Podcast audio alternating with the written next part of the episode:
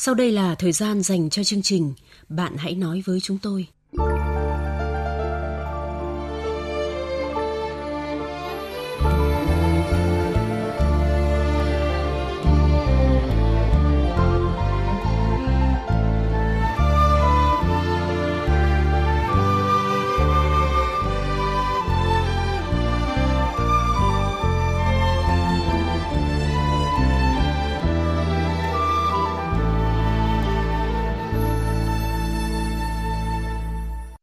Các biên tập viên Quyết Thắng và Thu Hằng xin kính chào các bạn. Các bạn thân mến, sống với một người vợ luôn không bằng lòng với những gì mình đang có, khiến cho người đàn ông trong câu chuyện cảm thấy vô cùng bức bối, mệt mỏi. Anh ấy phải làm gì để vợ hiểu, chia sẻ với mình và gia đình được hòa thuận êm ấm? Quý vị thính giả hãy cho anh một lời khuyên. Đây là điều mà chúng ta sẽ bàn luận sau tiết mục Điểm thư thính giả. À, vâng, bây giờ thì là lá thư của một bạn trai có tên là Hoàng ở huyện Hải Hậu, tỉnh Nam Định. Gửi thư về chương trình thì bạn Hoàng có viết thế này ạ. Em năm nay 22 tuổi. Em đã tỏ tình với một bạn nữ bằng tuổi cách đây 5 tháng và cũng đã được đáp trả. Bạn gái em là người ưa nhìn, xinh xắn, nói chuyện có duyên, nên dù đã có người yêu nhưng vẫn được rất nhiều người đàn ông khác theo đuổi. Ban đầu thì em có cảm giác mình là người chiến thắng vì đã giành được tình cảm của cô ấy. Nhưng mà lâu dần em lại cảm thấy lo lắng một ngày nào đó, cô ấy sẽ rời xa em. Ở trong số những người đến tán tỉnh người yêu em, thì có rất nhiều người hơn em về mọi mặt. Họ đã đi làm và có tiền. Điều này khiến em nhiều lúc cảm thấy rất khó chịu và có đôi chút tự ti. Mặc dù em biết bạn ấy cũng từ chối nhiều người khi bị tán tỉnh. Yêu nhau, nhưng lúc nào em cũng nơm nớp lo sợ ờ, sẽ mất người yêu. Em không biết nên làm như thế nào nữa. Vâng, em trai thân mến, với một số người họ sẽ cảm thấy vui và tự hào vì người phụ nữ mà họ yêu được nhiều người để mắt như vậy. Nhưng có người lại cảm thấy khó chịu, thậm chí là tự ti vào bản thân mình. Lâu dần có thể trở nên ghen tuông, cáu kỉnh với người yêu vì sợ rằng bạn gái sẽ thay lòng đổi dạ. Em đang rơi vào trạng thái này nên cảm thấy rất khó chịu đúng không nào? Nhưng em trai ạ, cái gì thuộc về mình thì sẽ là của mình, còn nếu không thuộc về mình thì có giữ cũng sẽ ra đi. Theo tôi, em nên bình tĩnh, bởi giữa rất nhiều người theo đuổi, cô ấy vẫn lựa chọn em cơ mà. Điều này chứng tỏ em có những đặc điểm, tính cách cô ấy cần. Tuy về tiền tài, địa vị, em không bằng những người kia, nhưng em có những ưu điểm mà người khác không có. Trong tình yêu, chỉ thế là đủ em ạ. Vậy nên, em hãy yên tâm, hài lòng về những điều đó và hãy tự tin vào chính mình, nhìn vào những điểm mạnh của bản thân để tiếp tục phát huy. Ngoài ra, em cũng nên trao đổi, chia sẻ với bạn gái để hiểu nhau hơn. Khi hiểu rồi mới biết cách ứng xử như thế nào cho đúng cách. Đừng để những khó chịu, giận hờn, ghen tuông khiến tình yêu trở nên mệt mỏi, chán nản. Đôi khi vì ghen tuông mù quáng sẽ có những hành động khiến cô ấy cảm thấy khó chịu mà một ngày nào đó sẽ rời xa mình em nhé. Chúc em hạnh phúc và có được tình yêu thật đẹp.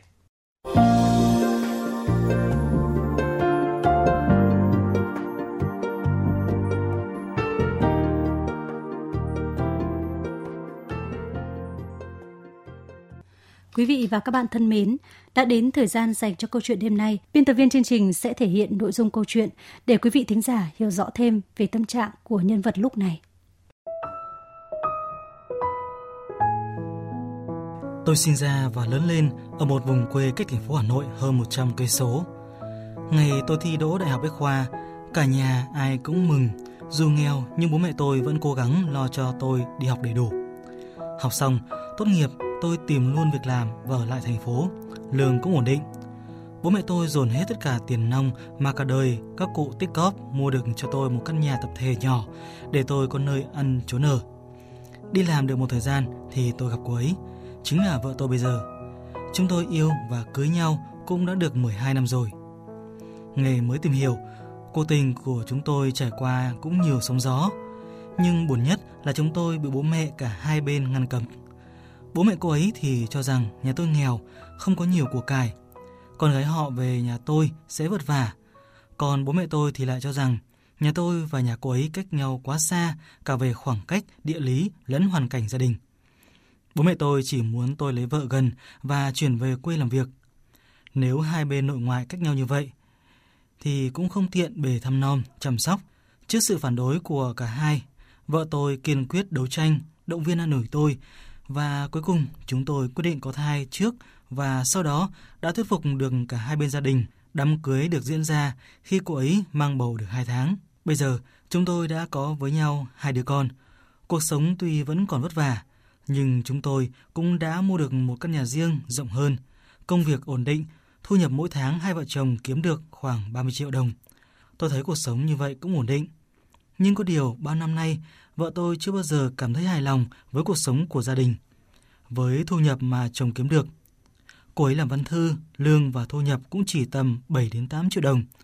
Tôi là người kiếm tiền chính trong gia đình, nhưng cô ấy luôn so sánh tôi với những người khác. Chẳng là cô ấy có một hội bạn thân đều lấy được chồng giàu có, nên lúc nào nói chuyện với bạn bè xong là lại về nhà so sánh với tôi. Nào là chồng người ta giỏi giang, có nhà lầu xe hơi, nào là ngày nọ ngày kia chồng người ta tặng vợ món quà hàng trăm triệu, đặc biệt là vào những ngày lễ như ngày 8 tháng 3, 20 tháng 10, rồi ngày Tết, thì tôi thấy thất khổ, cô ấy đay nghiến tôi đủ điều. Cô ấy là người thích lên Facebook để khoe mẽ về bản thân mình, nhưng mỗi lần thấy bạn bè đăng tải lên mạng là mình được tặng những món quà đắt tiền, tiền thưởng Tết cả trăm triệu là thôi rồi. Cô ấy lại quay ra xỉa sói chỉ trích tôi là sao anh không được như chồng người ta. Mặc dù tất tần tật thu nhập của tôi đều được trả qua thẻ và thẻ lương thì do cô ấy giữ, tôi đâu có dám giữ lại tiêu riêng cho mình. Kiếm thêm ngoài được đồng nào thì tôi tiêu đồng đó, chứ không dám động một đồng vào tiền lương. Tiền thưởng Tết mỗi năm được mấy chục triệu là tôi cũng về đưa đủ cho cô ấy. Rồi sau đó cô ấy biếu lại bố mẹ tôi bao nhiêu tôi cũng không dám can thiệp. Có năm tiền thưởng Tết được 50 triệu, cô ấy biếu bố mẹ tôi có 3 triệu, nhưng lại biếu ông bà ngoại 5 triệu. Biết vậy mà tôi vẫn im cho đỡ mệt mỏi. Mỗi khi cần một khoản tiền nào để đầu tư vào việc gì thì tôi lại phải hỏi cô ấy, rồi lại phải nghe cô ấy ca thán, nói những lời khó chịu như tát nước vào mặt, rồi mới được cầm đồng tiền do chính mình kiếm ra. Nhiều lúc cảm thấy uất ức, nhưng tôi vẫn phải nhịn cho êm cửa êm nhà. Nhưng dường như càng nhịn, cô ấy càng được đà lớn tới. Tôi không chơi bời, cũng không nhậu nhẹt, thỉnh thoảng mới đi gặp bạn bè và đối tác của công ty, nhưng cũng có chừng mực, đến 11 giờ đêm là tôi đã có mặt ở nhà. Có thời gian là chơi với con, phụ vợ cầm nước, nhưng chẳng khi nào vợ nhìn thấy những ưu điểm của tôi cả, chỉ suốt ngày chỉ so sánh và ca thán, rồi nói tôi là chẳng làm được việc gì cho đáng mặt đàn ông. Thực sự tôi cảm thấy rất mệt mỏi, ức chế vô cùng, nhiều khi chỉ muốn mỗi người một nơi cho đỡ căng thẳng.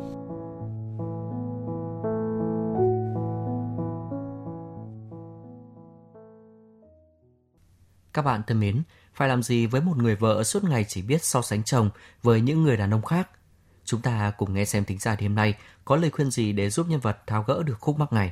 Chia sẻ đầu tiên trong chương trình hôm nay là của chị Nguyễn Thị Thơi ở tỉnh Vĩnh Phúc.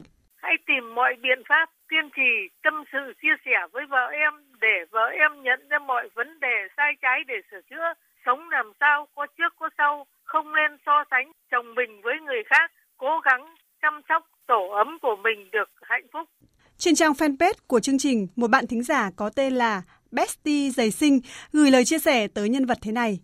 Đọc xong câu chuyện của anh thì tôi thấy anh có phần yếu đuối. Anh nên nói chuyện thẳng thắn với vợ mình. Anh bảo im lặng cho đỡ mệt mỏi. Nhưng thực tế, sự im lặng của anh đã khiến anh ngày càng mệt mỏi và áp lực. Anh cần làm rõ quan điểm và để vợ anh có thời gian tự kiểm điểm bản thân nhé. Hôn nhân phải là sự đồng cảm và thấu hiểu. Bác Hoàng Thị Tùy và bác Đinh Văn Vui ở tỉnh Nam Định cũng cho rằng nhân vật cần phải bày tỏ quan điểm và suy nghĩ với vợ mình một cách rõ ràng để cô ấy nhìn ra những sai lầm đó. Bây giờ cháu phải ngồi lại nói chuyện thật nghiêm túc với vợ. Cháu đưa hết những cái gì mà bức xúc từ xưa đến nay mà cháu không hài lòng. Cháu đưa ra tất cả những cái nhược điểm của vợ yêu sách chồng quá đáng.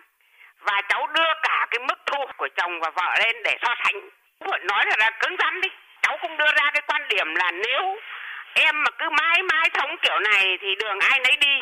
Không phải là đe nhưng mà đấy cháu cũng nói lên cái hướng như thế. Để vợ cháu tỉnh giấc lại cháu nên bình tĩnh có một cái giải pháp cứng rắn. Muốn giữ hòa khí gia đình vợ chồng hạnh phúc trước tiên bản thân cháu phải cứng rắn lên. Vợ chồng ngồi lại cháu phân tích rõ ràng nói rõ ràng cho vợ biết vợ cần gì như thế nào kiểu vợ im lặng là vàng nhưng đằng này cháu im lặng là không tốt đâu vì vợ cháu là con người không biết điều thử một thời gian xem sao bác tin rằng cháu làm được như vậy thì vợ cháu và gia đình cháu sẽ được hòa khí hạnh phúc như bao gia đình khác Thính giả Phạm Bích Hương đồng cảm với nhân vật. Đọc câu chuyện của em, chị thấy thương em vô cùng.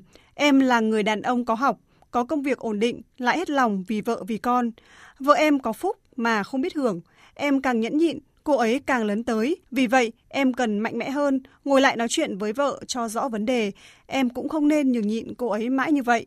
Còn đây là chia sẻ của chị Đinh Thị Vĩnh ở tỉnh Bắc Ninh và bác Triệu Xuân Trụ ở tỉnh Quảng Ninh ngay từ ban đầu bạn đi làm có tiền về bao nhiêu cũng công khai cũng đưa hết cho vợ cho nên là tốt nhất bây giờ nói với cô tên là còn để lại còn tiêu pha còn sắm sửa cái thứ này, thứ kia. Có cần thiết thì vẻ với bố mẹ, anh em, gia đình tham gia góp ý cho cô nữa và phải thực khéo léo. Căng quá, đứt và sẽ tan vỡ hạnh phúc gia đình. Được được chân gọi lên đằng đầu, cháu cứ gọi thẳng vợ ra, cháu nói thẳng là mọi người họ còn thấp hơn mình, qua ca thán gì cả.